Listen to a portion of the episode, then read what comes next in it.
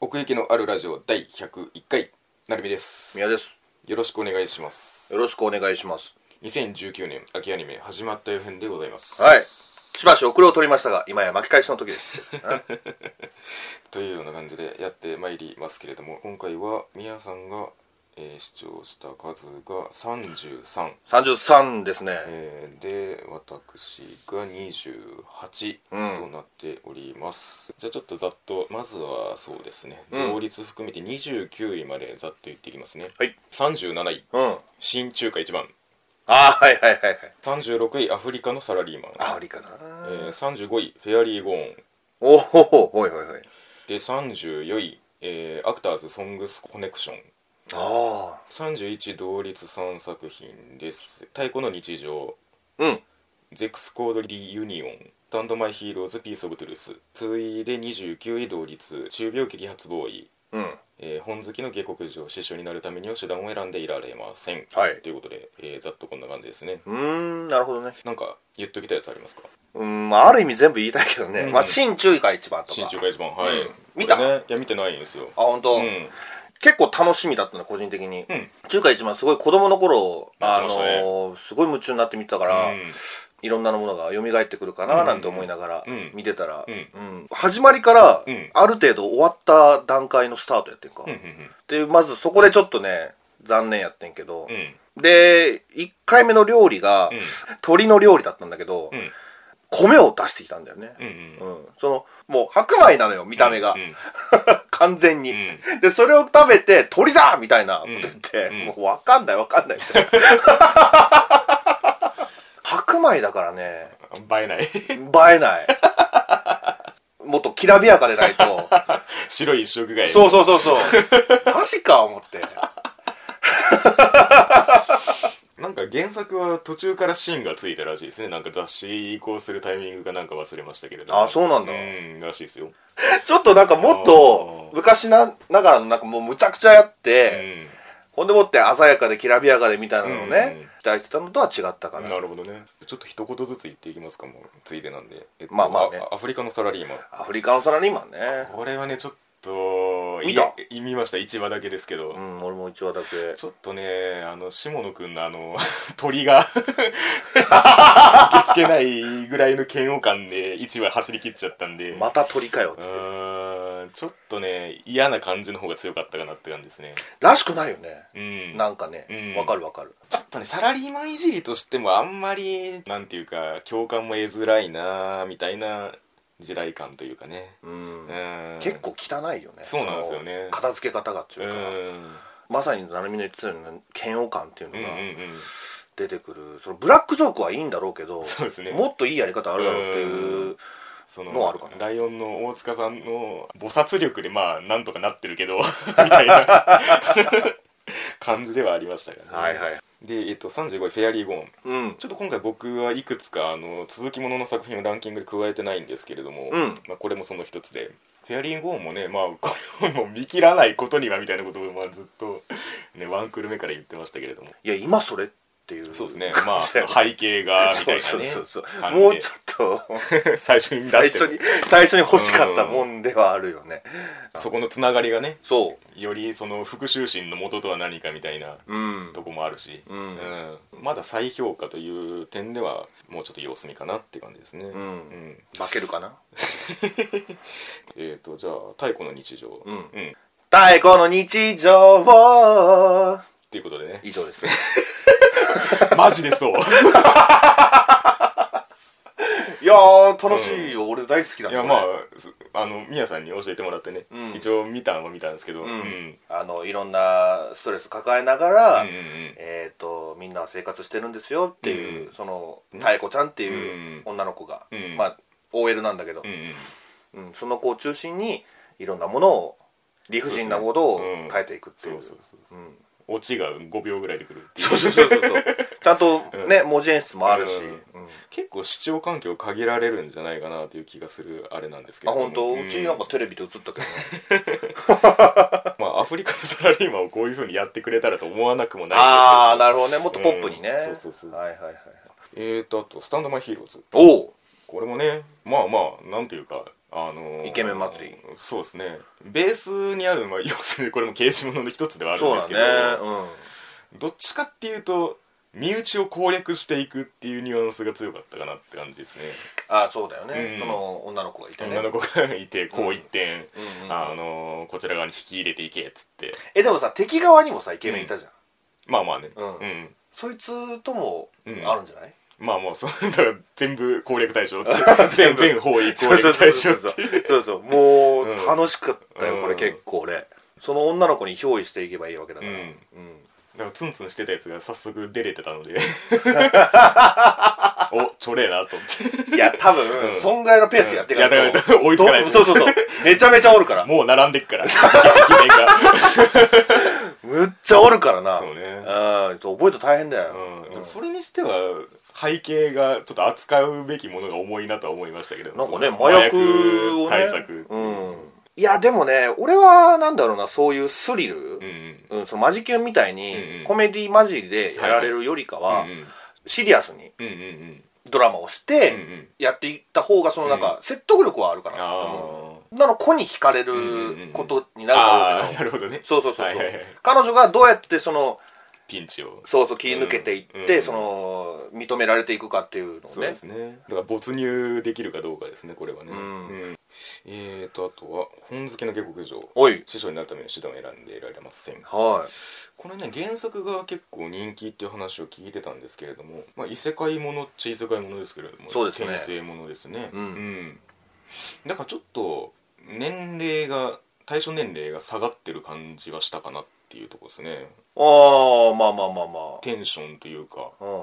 うんデフォルメの交え方というかはいはいはい、うんあんまりそうは思わなかったけどなまあ1話の段階ではまだほとんどスタート地点だったうんうけんど、うん紙を作るため文字を作るためみたいな、うんうんもう全部これからい一からやっていくわけですよ、うんうんそういうところはなんか別に子供向けっていうふうには感じなかったけどあーなんかねゆかちのテンションが子供に寄せてるなと思って 思ったよりちっちゃいんだよな多分なその年齢転生そうそうそう、ん転生する前はうん大人やったわけや、うんうんうんでもそうですね転生した後はかなり幼くなっちゃったかうら、んうん本好きっていうことの見せ方が若干そのテンション頼みになってるなみたいな感じはしましたかねあまあ確かにあんまり理屈ではやってなかったかもねそうそうそうそうなんかリアクションがうんゆかち的にでかいみたいなところがあって、 はいはいはいはい家族の描き方とか、うんゆったりさ加減もなんとなく夕方感があるなみ たいな感じはしましたかねああそう、うん、なんか深夜アニメ的に言うと、んそれこそそのテンポをもうちょっと上げてもいけるんじゃないかっていう気はしましたけれどもはいはいはいうんあでもそれでいうと NHK 感はあったかああまあそういうことかな、 うん、そして中病激発ボーイ、はうん、ボカロ楽曲があってそれの小説が出ててアニメ化みたいな感じらしいですねえそんな流れなんだ、んへえあじゃあこれ曲のタイトルなのあのオープニングがまさにそれっていうことですねあへえ浅木千夏ちゃんがねうん今度はツッコミ役に回ってそうですね、うんまああれがだいぶ助けてる部分あるかな確かにうんあれがなかったらね男の子4人ぐらいうんうんで、うん わけのわからんこと言いやって終わりだもんな、まあ、その中二病のその、まあ、テンション次第では見れなくはないとは思ってたんですけど、うんあんまりギャグとして処理もしないなと思って思ったよりうーんもうちょっと明確にボケてますよでツッコミ赤崎さんツッコミバーンっていう感じであればうん転がっていくんですけど、はいはいはい割とそれをそのまま やるじゃないですか、あーまあまあね活動としてといううんうか、んうんもう中二病というものがうん普遍的なものになりつつあるかうんら、衝撃としては弱いかなそうですねあとパターンとしてもそんなにっていう感じかなあのうんメンバー間の、うんああまあまあねその辺がなんかうまいことそのなんだろう中二病で連鎖していかない感じっていうか、うん各キャラのテンポ感みたいな感じだったんでそんなに化学反応はないなっていう印象ですね、うん、まあ、これも夕方っぽいっちゃ夕方っぽいけどな、まあものによっちゃって感じですよねううん、まあ、絵は絵はそこまで悪くはなかったんでキャラクターの立ち具合絵的な立ち具合はそこそこ良かったんですけどあとはもうテンションに乗れるかどうかかなもっとだからなんか坂本ですがみたいな感じになるかなと僕は思ってたんですけどああうんなるほどねてな感じでじゃあ続きまして28位から20位までいきましょうかはい28位うん歌舞伎町シャーロックはい27位バルラブバルラブ26位ヌルペタおヌルペタ25位 SAO アリシゼーションうん23位同率です、えー参りました入間くんアイルマ君で、えー警視庁特務部特殊凶悪犯対策室第7課特7徳七で、えー21位が同率になります、えー超人高校生たちは異世界でも余裕で生き抜くようです超余裕そして同じく21位が、えーグランブルーファンタジー2で、えー20位アヒルの空うんとりあえずここまで、はいえー28位歌舞伎町シャーロへックまあいろいろ意表をつかれたところはあるんですけれども、えうんまあ落語かなやっぱそうですねうん、一話の最後のそうそうそうそう、あれがあれ思い出したね「タイガードラゴン」まあ、工藤官九郎さんのね、ドラマでね、うん、やってましたたけど、だからそういうテンションうんで見れるっていうか、うんうんうんうんその落語で片付けることによって、うんうんうんちゃんちゃんにめでたしめでたしみたいな感じにできるってうんういんうのを狙ってはいるんだろうけど、そうですねうん、まあアニメで見るとなんかちゃうなとは思ったなああそうですねそういう意味ではキャラは結構立ってるっちゃ立ってるんですけどそのシャーロック以外もだからなんかそれぞれのそのやり方みたいなんで面白く見れるかなっていうところはあるんですけどただそのなんかシャーロックの覚醒みたいなところその要するに落語バージョンになるみたいな、うんうんうんなんかなった時のテンションがあんまり 刺さんねえなと思って言うて落語っぽくもないというか なんか落語としてその書き換えてるみたいな感じだったじゃないですかその事件をそのそうだね対話でやり替えるみたいな感じのなんかそれがなんか結構そのまんまというかうんならではの解決感があんまりしなかったのでうんもうちょっとそこが出ればなっていう感じですね なんかあと最後あのー車にひかれて入院っていうか怪我してましたけど、うんなんかあれもなんかそのギャグとシリアスのその真ん中と浮いちゃったなと 思ってどどっちやねんと思ってはいはいはい じゃあ引かなくてもよかったのでは感みたいなうんだからそのシリアスに吹っ切るならシリアスに吹っ切ってもいいしコメディというかその落語も込みで笑いに寄せるんだったらそっちに振ってもいいしっていうなんかその渋め枠が生じ混じってっからなうんみたいな印象がありますね、ね、中途半端だよな、んそういうそういう意味で言う とどっちのテンションで見たらいいんだろうなみたいなまあ まあだから今後のそのやり方次第ではそのうん持ってるポテンシャルが跳ねることはあろうかと思うんですけれどもキいはいャラクター的にはねうんこれオリジナルらしいんであそうなんだうんねそういうとこはあるかもしれないですねはい続きましてバルラブおバルラブうんまあまあまあそのタイトル通り、うん戦と恋と はいはいそういうことで ねあのチュッチュしたらパワーが上がりますよとうん、一周回って、うん、いいねあ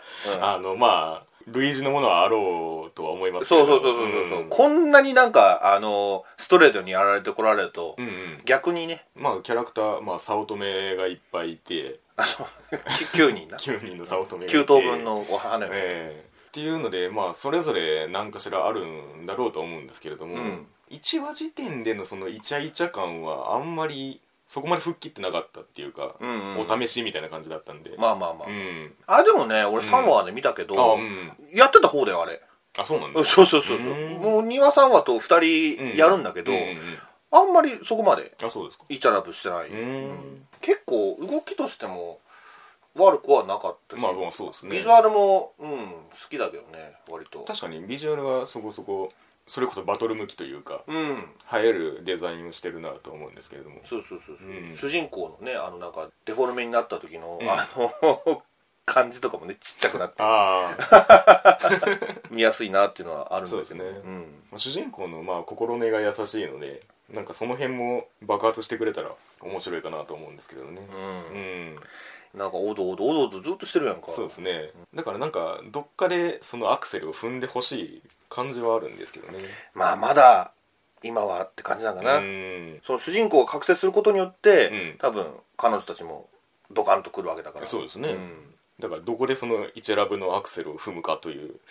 ところじゃないですか ねイチャラバアクセルイチャラブアクセルっ彼女たちがその主人公の男気スイッチを押してくんないとていうことになる感じですよね、えうんそして、えーと26位「ヌルペタ」ですねこれは、はえっと、ショートアニメなんですけれども、まあ、科学者の女の子がいて、うんで事故で亡くなったのかな分かんないけどお姉ちゃんをまあ何かしら復活させようとするんですねその科学技術でえで復活させたお姉ちゃんがなんかすげえ謎の生命体みたいな感じになって復活してぬるぺたな感じなのそうそうあのなんかモフモフしたうん何かしらの生き物としてお姉ちゃんが復活してフナッシーみたいな感じ、まあ見た目そんな感じ です大体フォルムはそんな感じあそうおうででもちゃんと自我はあるっていうかお姉ちゃんとしてその女の子のことを認識してるんですねへえお姉ちゃんですよーっつってはいはいはい、うんパパだよみたいみなたい感じな やっぱりお姉ちゃ んだいやいやいやそれまあ前の話だごめんごめんまあでも短いんで結構一ネタっていうか、まあうんそういうお姉ちゃん復活しましたってなって、うんうんでまあその女の子はその天才なんで、あんまりもうなんか学校行っても合わないみたいな周りとああ周囲と合わないみたいな感じでが別に学校なんか行きたくないって言ってるんですけどなんかお姉ちゃんは なんか学校に行かせようとしたりみたいなそういうドタバタをやってる感じでしたね。へえ、うんペタねえって言ってたかなだから、う女の子がヌルで、うんお姉ちゃんがペタなのでまあなんだろうなほんわかした雰囲気を見る感じかなはい色合いは割と良かったのでえー、と25位、えー SAO アリシゼーション、うんまあ、これはまあね続きものの続きものみたいな感じですけどまあそうですねううんん、キリトが眠ってるそのつ中枢がね襲われて終わったのよでなんかメイン電力みたいなのが壊されちゃって、うんまあ、簡単に言うとだけど、うん簡単に言うとそれによってまあキリトがその放心状態になっちゃって、うんっていうところから今始まって、うんうんうんで、えー、と出られなくなったから、うんあの一緒にいるアリスはそのキリトの介護をしながら、うんで外は外でアスナとか、うん他の研究者たちが、ん一生懸命その ゲームっていうかその立て直そうと、はいはいはいうん、やっぱり鍵を握るのはキリトだっていう話になってって、うんうんうんキリトの復活をなんとか今うんやってるっていうところうんうんだったわ、常にそんな状態に置かれてそうなイメージがありますけ どぼんやりとあ特に説明する必要もなかったかな、ずっと閉じ込められてるんだこいつみたいうんまあでも相変わらず絵は綺麗な、だうんうんねうんまあ、一応最終章ということらしいんで、まあ、この3クール目4クール目で、うんまあ、何かしらの型はつくんでしょうけれども、えいやまさかアリスがねって感じだこっちとしてはその、敵だったから最初、うん、ああうん、まあ考えてみたらソードアートの世界って全部そうなんだけどね、うんうんうん敵だったものが仲間になってってみたいな、はいはいはいうんだからまあ終わった編としてもまあ半端っちゃ半端になるのかなあまあだそうね、うんあの結末がどうだったかっていうのはここでは言わないかもしれない、うん そうだねうん、うんそしてえー、と参りました入間くんはいあんまり言うことないん16位ですね宮さんそうですね僕が22位なんで僕の方が下なんですけどう、うんんそうですね なんだっけこれ掲載誌チャンピオンチャンピオンかなチャンピオンうん漫画ですよねそうそう、ん、これこそ前 NHK 感というか若干のそのなんか緩さはありましたけれどもそうだね、うんうんまあまあその魔族側にあの人間がうん忍び込んで、はいで勘違いから崇め立て祀られるみたいなね、うんうんうんそういうギャップは面白かったですけどね、うんうんうんよくあの不良ものでそういう展開あるんですけどまあねはったりだけでこう従えていくみたいな、はいはいはいはいはいうんそんな感じかなって感じですねいや俺そこはね腕っぷしで片付けてってほしい かはったりじゃなくて、ら、う、うんん、ちょっと古臭さもあったしな確かにね、うん全体絵柄とかまあうんそれこそそのカツカメのクリーチャーデザインじゃないけど色彩的にあんまりっていうところはちょっとあるん ですよねはいはいはうんいそれもそうかもねあとまあ1話の時点でねヒロインっぽい子が見当たらなかったしうんああ確かにねあそうなんですよねだからこれはまあ観測範囲内の話ですけど若干女性人気の方が高そうな匂いがしてますね、あーそうなんだうんね、最初に1話で戦ったあの相手の天才肌のそうねそうねはいはいいまし男たが、あねのーまあ、イルマ様みたいな感じになっててなりましたっていううんそのなんか関係性みたいなものうがんまあ軸になるんだろうなっていうそういう意味でもねうんこれからどんどんその従えていくんだろううんうんうんうんうんなそういうだからまあ今はそのなんちゃっておじいちゃんの威厳でそうなってますけれども、うんその辺だから入間君としての何かしらも発揮していくんじゃないかなっていう気はしてますけれどねまあだからそういう勘違いのさせ方を楽しむ感じかなっていううんところですね、まあ入間君はぶれないだろうしねうんなんかそのすごい不幸からこうなってますみたいなうんうんねスタステータスをどこまで使っていくかうん、うんうんあとはだからキャラクター次第じゃないですかねそうだうねん、周りのその悪魔たちがねえーとそして徳七ですねはいうん刑事物が一つそうですね、ええうんまあ確かにその津田健さんとか生産は良かったんだけど、うんうんうんうんまあ、チームワーク感みたいなのうんうんねすごい伝わってきたうしんあのこれからもそれをやっていくんだろうけどそうですねうんなんか乗れないな まあじ話としては地味めな発信ではありましたけどねあーそっちそうなのかなううんん、こういう特殊チームとして集められるっていう設定自体は割と好きな方ではあるんで、えうえん、まあ言ったようにそのチーム感、まあ、個性を発揮していくんだろうなっていうところは見えるんですけど、うんなまじあのコップクラフトを見ちゃったもんで、あのー津田健さんが逆になんか印象引っ張られるみたいなとこはあるんですけど ね、うん、津田健さん今季も大活躍だからね大活躍ですからね本当に。うんまあ、そういう意味ではね、あのーまだその主人公のポテンシャルとか各,、うん各キャラの能力とかも、うんまだまだ見えてないところはあるんで、そうだねうん、枠としてはうん、うん期待が持てない設定ではないので、うん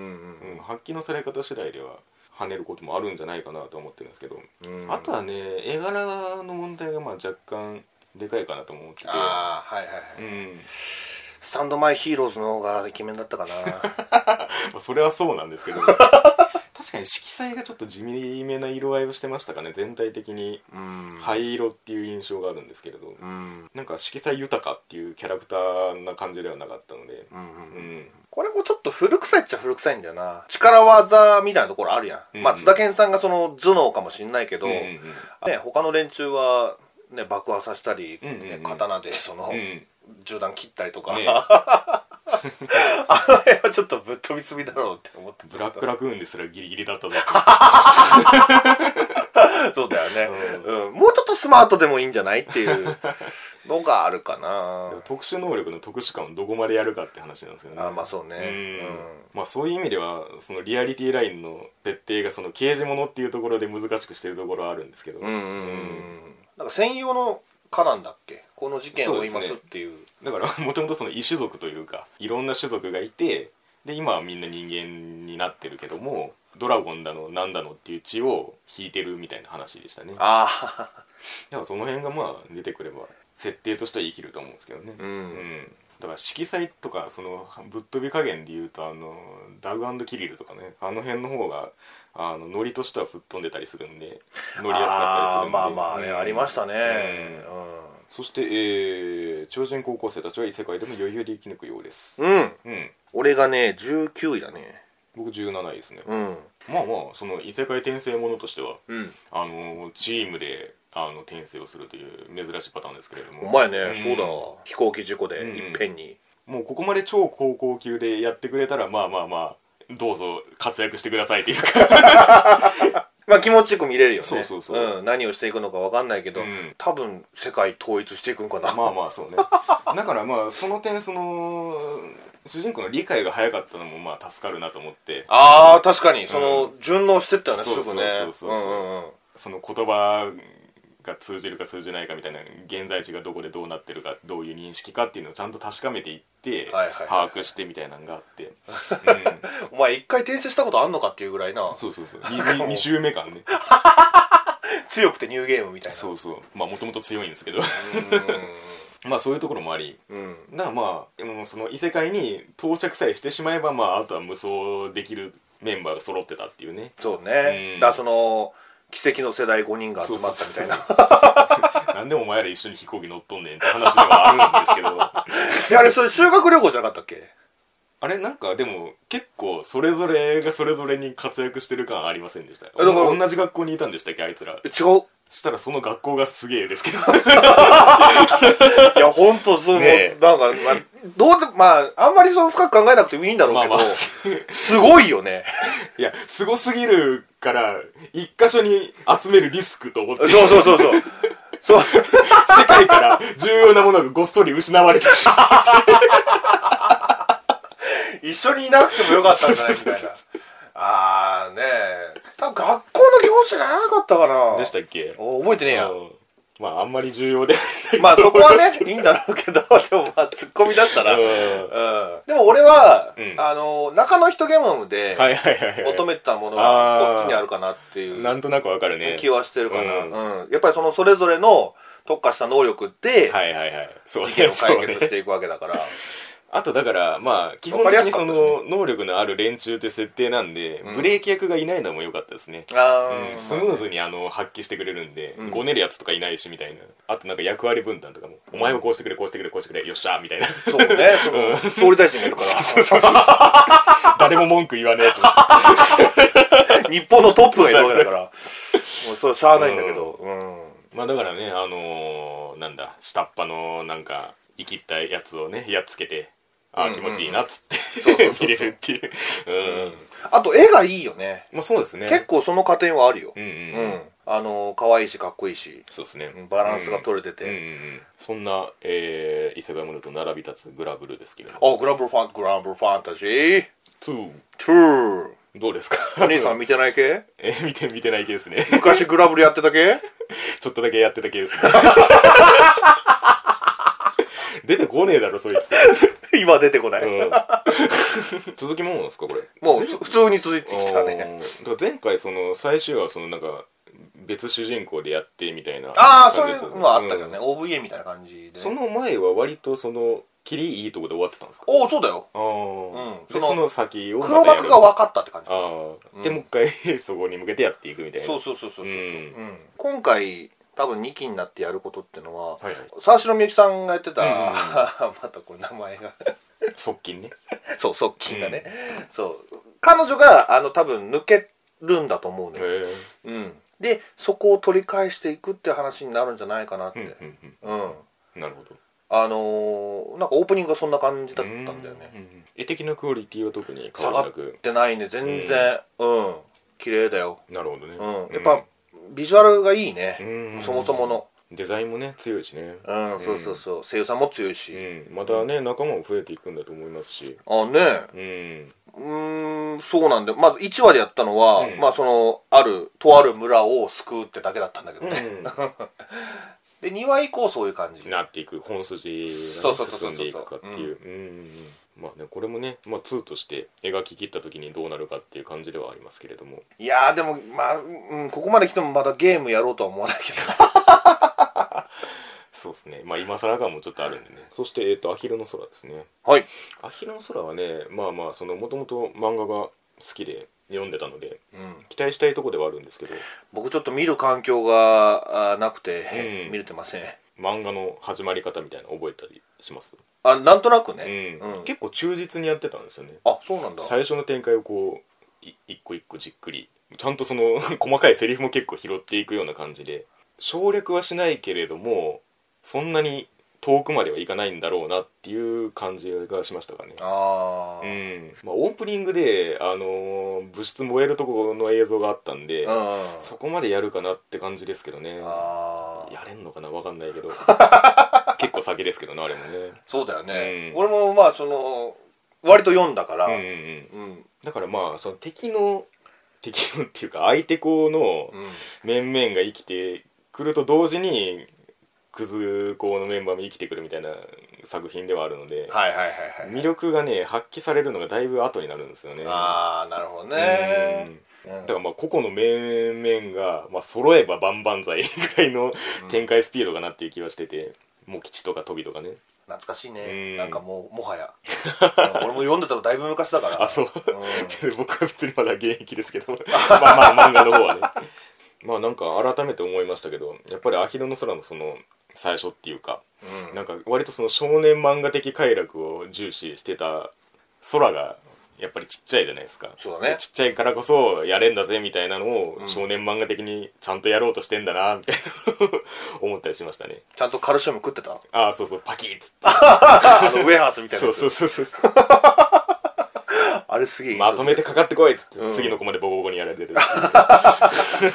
あれまどかさんだっけ、はいかゆかったちゃんといやそれがねあんまり窓画感がないんですよねあれその絵絵的な話あそうなんだ、うんだか大好らきそのそう声の話をするとね割とその結構固めてきてる固いメンツでやってるんですけど、空とか梶君でああ千秋が小西さんやったかな、はいはい、まあ分かるっちゃ分かるんですけど、うん別にそこまで当てなくてもいいかなっていうぐらいの声なんで、うん、でも本当にどこまでやるかっていう感じではありますね、うん、えーとでは続きまして20以降ですね、うんどこまでいこうかなとりあえずまあじゃあトップ10の前まで一気に言ってしまいます、えーまず18位同率、はいえー神田川ジェットガールズ、うんえーそして千早フルスリー、おうんえー続きまして17位、えーライフルイズビューティフルは16位、えーフェイトグランドオーダー絶対魔獣戦線バビロニア、いえー続きまして14位同率放課後サイコロクラブはいはいはいそして、えー僕たちは勉強ができないうんうんそうそうそうびっくりびっくりマークそうそう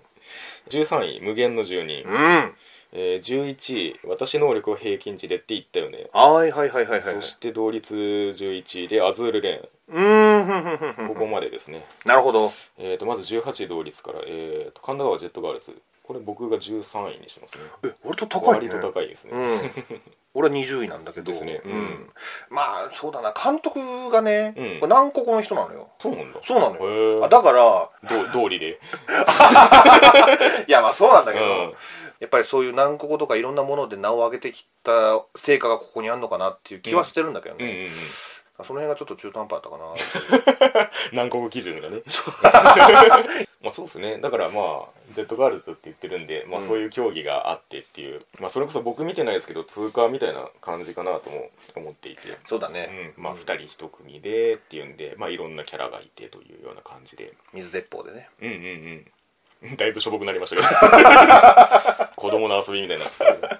新しい競技感っていうのもあったし、まあ、そのだから競技の見せ方というか、うんも良かったですし、うんあとはもうそのキャラクターのそのバリーがまあ生きてくるんだろうなっていう期待感込みみたいなところはちょっとありますかね。はいはいはいはいはい、うん一応1話でまあその出会うべきキャラは出会っていくみたいな見せ方をしてたので、うんうんまあこいつらが生きてきたらいいんじゃないかなっていう印象ですね。いろんなチームがね、うん、あって、うんうんいろんなカップリングもうんうんあって、そうそうそうでこれはもう必ずお相手決まってるからそうですね。うんうんそのそこで尊いなって見ていけばういんいんじゃないですかね、うんデザインは結構好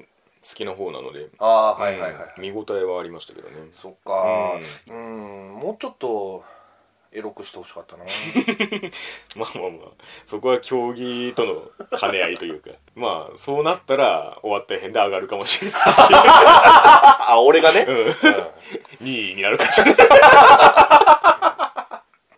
そして「ちはやフル3」ですねはういんこれ10俺12位にしたんだけど、はいはいまあ3期ってのはあるかなそうですねうんめちゃめちゃ面白いお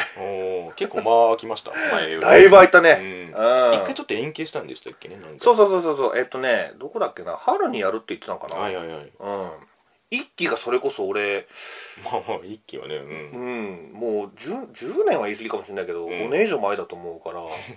瀬戸さんがみたいなそうそうそうそうそう まだ学生でみたいなそうそうそうそうそうそうそうなの大学生だったのうんそう考えるともう長い作品でもねこれは本当にやるべき作品だしう、ん なるみも今からでも見てほしいっていうくまらあい、そうそうだろうねめちゃめちゃ面白いのよこれあー本当にやっぱねその、見たら蘇ってきたねもうあーまあ、今更感は確かにあったようん俺俺でもこんだけ空いたらねそうそうそうそそう、でもコミックスで今でも追っかけてるから、はいはいはいまあ、すぐ伝わってきたし、うんであの頃2期のと、まあ、1期2期の頃すごい燃えてた、はいその心みたいなものがうんやっぱり3期見てうん出てきたし、ああそうなんあこれなんだなっていうこれだよこれだよっていう、うんうんでうん特にその振り返りとかもなかったのよ、なるほどうんうんもうあのポテンシャルとしてはもう本当にむちゃくちゃ持ってますもう俺個人的に好きだってのもあるしなるほどうんまあでもあれですよねそのこのクールでもまあ終わんないのは終わんないですよね多分多分そうだろうねだって漫画がまず終わってないからね、うんうんうんでも漫画が結構今クライマックスっぽいとこなのよ、なるほどうんまあ、いわゆるクイーン戦名人戦みたいなのがはいあって、はいうん、今そこに差し掛かってるからなるほどねそこまで行くか、ううん手前で終わるか、うんうんうん多分2クールはやってほしいと思うんだけどなあーなるほどねそれ一期二期とちゃんと2クールやってたあからあじゃあまあまあやる可能性はありますねネタはめちゃめちゃあるし、うんうんめちゃくちゃ面白いうんだからまあお前と語れないのが本当に寂しい ぐらい、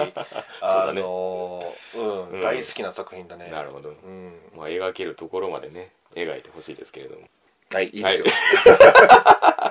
続きまして「ライフ・レイズ・ビューティフル」ですね、はいはいはいこれ僕結構高めに入れてるんですけど 何11位ですねあ、そうですか。うんまあ、射撃部ってもそのレーザーライフルライフル部っていうのかな、スポーツなのかあうんれ一応、ね一応競技ですよねえ、初めて知ったけど。確かにうんう。んなんかそうですねまあキララ枠じゃないけどもそれに代わる今期の枠かなっていう感じでうん、まあキャラクターが立ってたっていうのとうんその中でそのビームライフルの競技がまあ分かりやすかったかなっていう感じですね、うんうんうんうん競技をやってる感じとそのキャラクターの掛け合いの緩さのバランスがいい具合に混じってて、うんうんうんどっちもないがしろにしてない感じがあって、うんうんうんかつまあキャラクターも、まあ、メンバー4人がね、もうすでになんか関係性が分かるみたいなところまで持ってってくれたん で、うんああまあそう考えると丁寧だったかもねそうですね、んまあ、この世界は見てられるなみたいなはいはい塊としての印象がでかいですねんうん 昔やられた子が仲間になるっていうねそうですね、もう競技人口少なすぎ てかき集めるしかねえみたいな世界狭みたいな、うんいろいろそのね競技のあるあるうんをちゃんと奈良でをちゃんとギャグにしてた拾よっねてんじゃないかなっていうのがうん垣間見えましたかねうんスーツ着たら背高くなっちゃったんだよねあのスーツがめちゃめちゃ高いとか重いとかうんだからまあこのキャラたちでやってってくれんだったら見れんなっていう感じですねああ、うんそうね俺あんまり絵がそんな好みじゃないかうんうな、っんていうのはあったかな確かにその空間としてはうんあのいいのはあるんだけど、うんううんんそうだから作画的に悪いわけではないんですけどねそうそうそうそうそうんいいんじゃないですかはいそしてえー FGO ですねはい絶対魔獣先生バビロニアバビロニア、うん、これは僕が12位で宮さんが14位14位っすねまあまあぶっちゃけ何もわからんああまあそうだよ ねまあ俺もうんあれだけどでも昔映画見たことあんのよ映画一章まあいわゆる一章あのゼロ話のやつじゃなくていやなんかあのマシュがいかにしてあの今の状態になったかみたいな始まりの話あやってないなもうすぐバビロニア行 ってたよ一応僕ゼゼロ話と1話見たんですけどえー、そんなんあったんだゼロ話うんが、いやでも俺はその昔やってた映画を見て、でそれがまあ第一章の話なわけよもう FGO におけるそうそうそうそうそう、うん冬吉でオルタが暴れてっから、うんうんうんそいつ倒してちょっと世界を変えてこいみたいなうんうんうん話で、ああじゃあそれではないな多分それの前に当たるんじゃないかな要するにああそうなのかな、うんで今回このバビロニアの話は7章になるのかな6章かなだいたい解決してってみたいなそうそうそう次の得意点ここですっつって56回世界救って、うんうん今な7回目か、うんうん6回目かぐらいのうんところからスタートって感じ、うんいやー楽しみですよこれからそうですねいやだからやっほとんど評価の軸がもうそのフェイト世界観に対しての期待でしか加点してないところはあるんで、うんうんアニメ的にどうだったかって言われるとなんかあんまり 何も残ってないっちゃ残って ないみたいな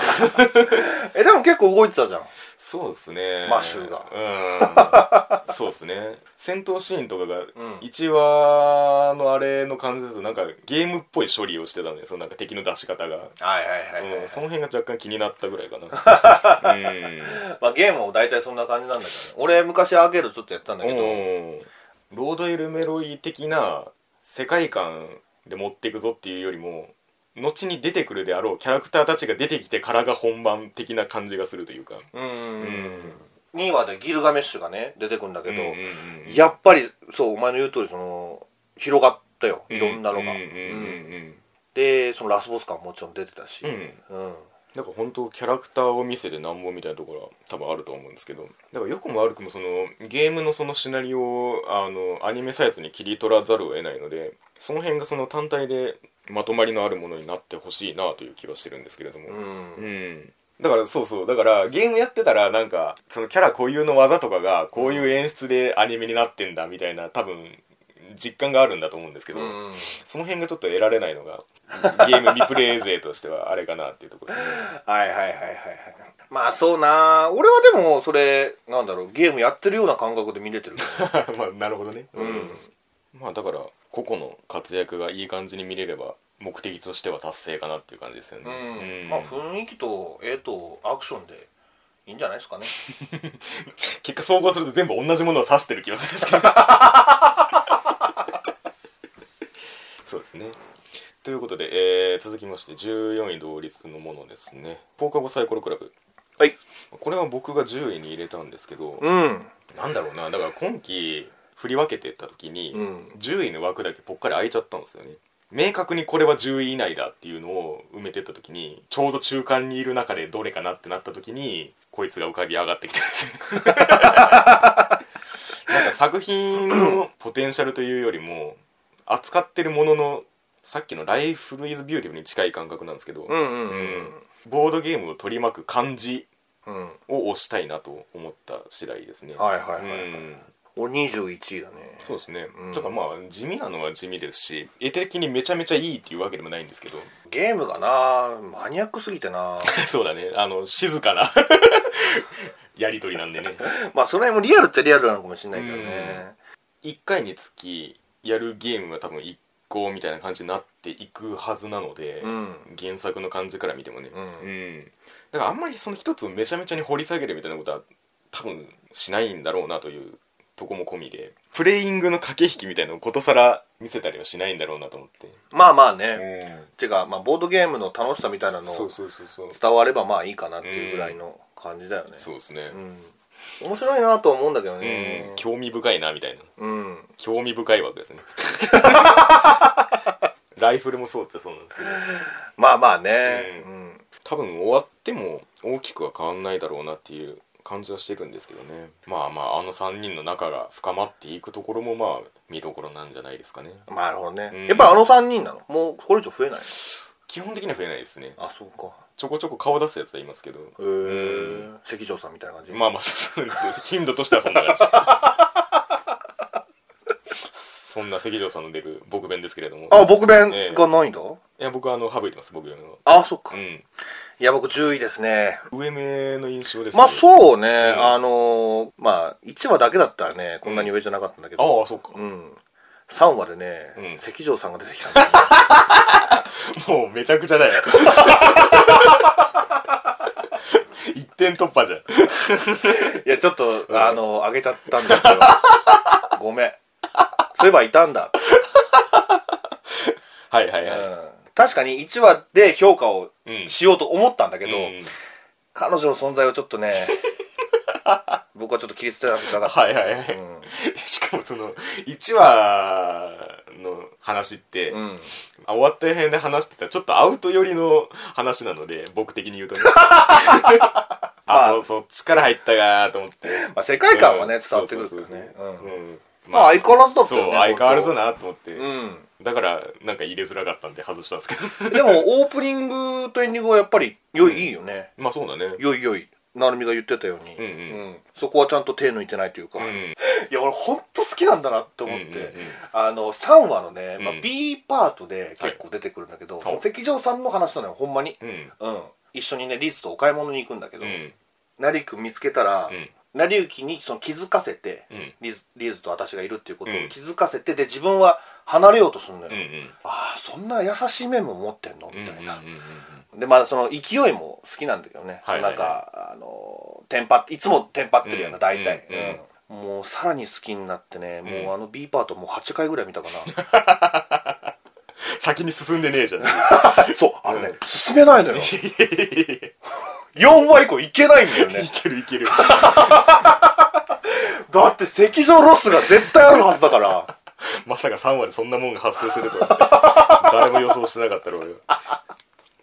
いやまあね制裁戦争には入ってこないだろうけどそうですねまあまあでもよかったですようんうん「大型リーズ!」っつって、ういんやでもね俺今回のその関上さんの動きによっては文乃ちゃんよりもリズの方が好きになったなあーうんやっぱり関上さんから見るリズっていうのが本当に魅力的な女の子なんだなっていううんのうがんすごい伝わってきたから、うんうんでもそこを徹底してるんだなっていうのがねやっぱりあるよ僕弁の世界で、やっぱりそのヒロインをどんだけ輝かせるかみたいな、ううんんだからもうその子のターンが来るごとに、うんなんかもう変わっちゃいそうなぐらい、なるほどねそういう話で言うと先生がどうなるかですよねああ先生うねんというわけで、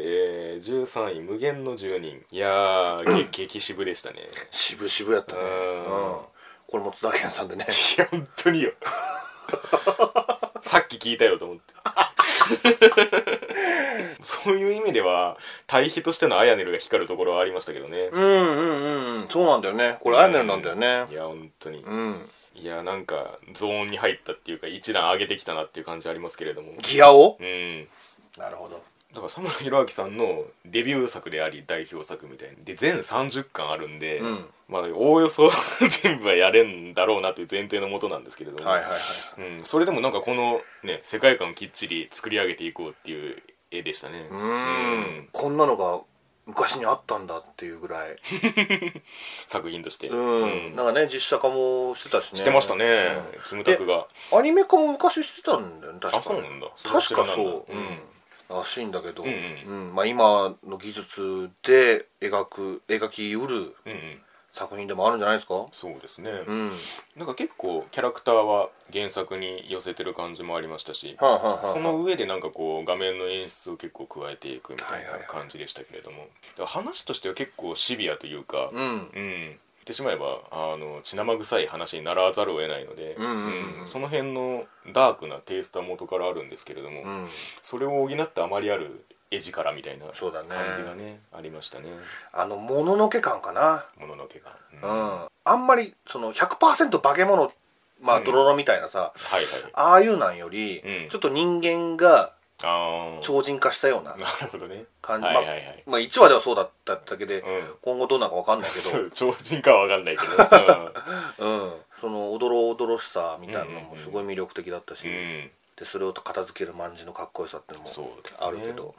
う,、しかもその卍がその絶対的になんかめちゃめちゃ強いかって言われるとそうではない感じがねん、そうそうそうそうううんんわ、かるわかる、うんその泥臭く勝つみたいそなうそうそうそう感じだねそうダイハードのブルース・ウィリスみたい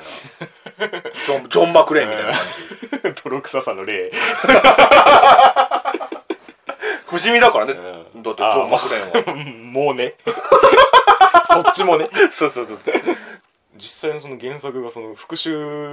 の話に30巻かけたのかどうかわからないのでああそその辺がどうなるかなんですようだねねあなるみ読んでなかったんだ読んでないですねあそうなんだ僕が知った頃にはもう終わってたので ーん佐村さんはねまあまあだからこの雰囲気というかうんアニメとしてのこの無限の住人をどう収めてくるのかっていうのが期待も込みでねぜひ分回してほしいところですけれどもうんそして11位勢ですねえっ、と私能力は平均値でって言ったよねほいこれね僕が7位なんですよねおお意外と高い んだいぶ高めに入れましたけど、うんなんでこんなに高くしたかあんま覚えてない ですけどただみ見た直後の実感として良かったなって思ったああーはいはいはいはいのは覚えてるはいはいでミヤさん結構低かったですよね28位だねおお、うんまあまあそれも別に納得いくっちゃいくっていうか別にそうだろうなという感じもするんですけれども、うんまあ異世界ものの、まあ、一つでありそうだねそして女性主人公でありといううんとうこんうろんでうんうんまた異世界ものですようん もううんざりしてん じゃんだからまあそういうところを割と覆してくれたっていうかまあねストレスがあんまなかったんですよねうんうんうんうんわかるわかるそれはうんうんあやっぱねそれはね太田さんの手腕だと思うんだよね太田さんなんだこれそうなのよあのーそういうのをなんかメタ的に片付けるのが結構上手だからうんうんねうんあの人はなるほどうんキャラクターの置き方も良かったしなんかね主人公のテンションが好きなんですよねこれはああはいはいはいはいはいはいうんさっきのその超余裕じゃないけども、うんなんかその状況に対しての受け取り方うんがいなすじゃないけども、うんはマイナスの感情で接しない感じというかあはあはあはなんか前向きなテンションなんですよね常になんか、あはいはいはいはいはいまあ、ツッコミ的な感じもあるのはあるし、うんうん全体のその歩みというか、うんテンポその主人公自体のテンポが良かったかなっていう感じですねだからその無双にしてもわきまえた無双というかうんうんうんん まあそのタイトルでね平均値でって言ったよねって言ってますけど、うんうんでちゃんとそれタイトル解消もしてたそもうんそうだなからその 言った しねそうそのだからそのその辺のなんか意識的な自制が効いてる感じもあるんですよねなんとなあーくはいはいはいだから嫌味がないっていうか、はいうんうん、でかつそういう上でその他のね出会ってった1話で出会ってた連中と同じ部屋になりましたけれども、はいはいはいうんその辺の連中ともいい感じにやっていけんじゃないかなと思って、うんだからそうなんだよね上がる可能性はあるんだようんうん俺うんうんも、うんただ1話見た感じそのキャラクター、四人まあ、メイン4人かな、うんうんいますねあのあの掛け合いがうんまだ、まだまだうんうんやった から、うんまだねこれからやそうそうっていきそますけう、どもうん、ねうんだからまあそのバトルの処理の仕方も結構まあそのコメディチックにやってましたしそうだねんそれはもうそれでやってくれたらいいんじゃないかなっていう感じですね絵もね良かったしね絵もよかったよかった、うんだからそれこそライフルじゃないけどその空間が好きになれそうな感じがしたっていうのもうんありますし、いやーちゃんとラスターはね伝わってきたんだけどね、その監僕の好きな監督あだかあ らなるほどねうんうん、なんかこれは終わった編がまた楽しみな一つということで異世界ものの中で、まあ、あんまりね我々がその大きく取り上げないところでもあるのでうんうんうん何かの表紙に残ってくれるといいなと思うんですけれどもそうだうね、ん、そしてアズールレーンですね、アズルレインうん、これもね、まあ、カンコレがあってのこれみたいなところは常にあるんですけあどもう言っちゃうんだね前提ですからねもともとのゲームそれ自体がね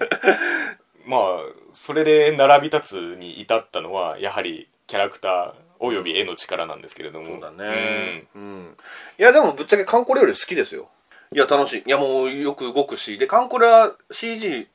使ってたけど、うんこっちはもうぬるぬるぬるぬるその辺のアクションシーンにも燃えたし、うんうんうんうんい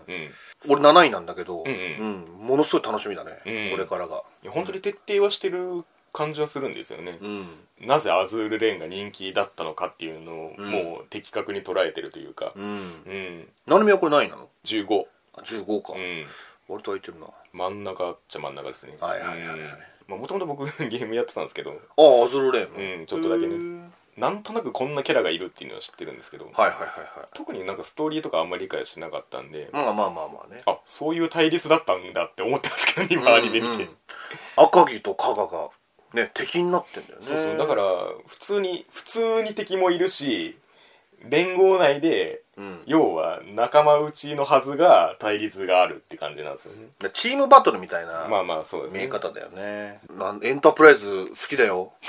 早 速そうそうそう いや本当出てくるキャラ出てくるキャラ俺ちょっと誰押していこうかなって迷うくらい、うん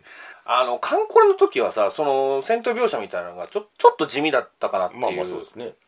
印象を受けたから、うん、だからまあその主だったストーリーらしいストーリーをどこまでやるかっていう感じではあるんですけど、うん要はまあその対立軸があって、まあ、キャラクターをどちらの陣営も出していくみたいな感じにはなるかなっていうところでだからもうそれ自体を楽しめる作品になってるんじゃないですかね。ううんんいや俺これ3話ぐらいまで見たけど、うんあの毎回ちゃんとアクションシーンがあるから、うんうんうんしかも手を抜いてないのよ、うんもうしっかり描かれてるから、うんうんうん愛も感じるし、ううんいやもう本当フィギュア最終的に買っちゃうかもしあれないぐらいーちょっそと好うねきだねうんうんもう常に名前出しといてくんねえかなって思うんですけど初登場の時だけ出るじゃないですかあれそうな、んうもう一回出してくんねん、そうだよな、まあ、うんそれはそうかもな、うん、で振り仮名となちゃんとな いやまあ今回カタカナ多いから、ね、それはわかりますうんわかりますよだからまあ求めてるアニメ化ではあるんじゃないかなっていう気はしますねうんうん期待ですよ、はい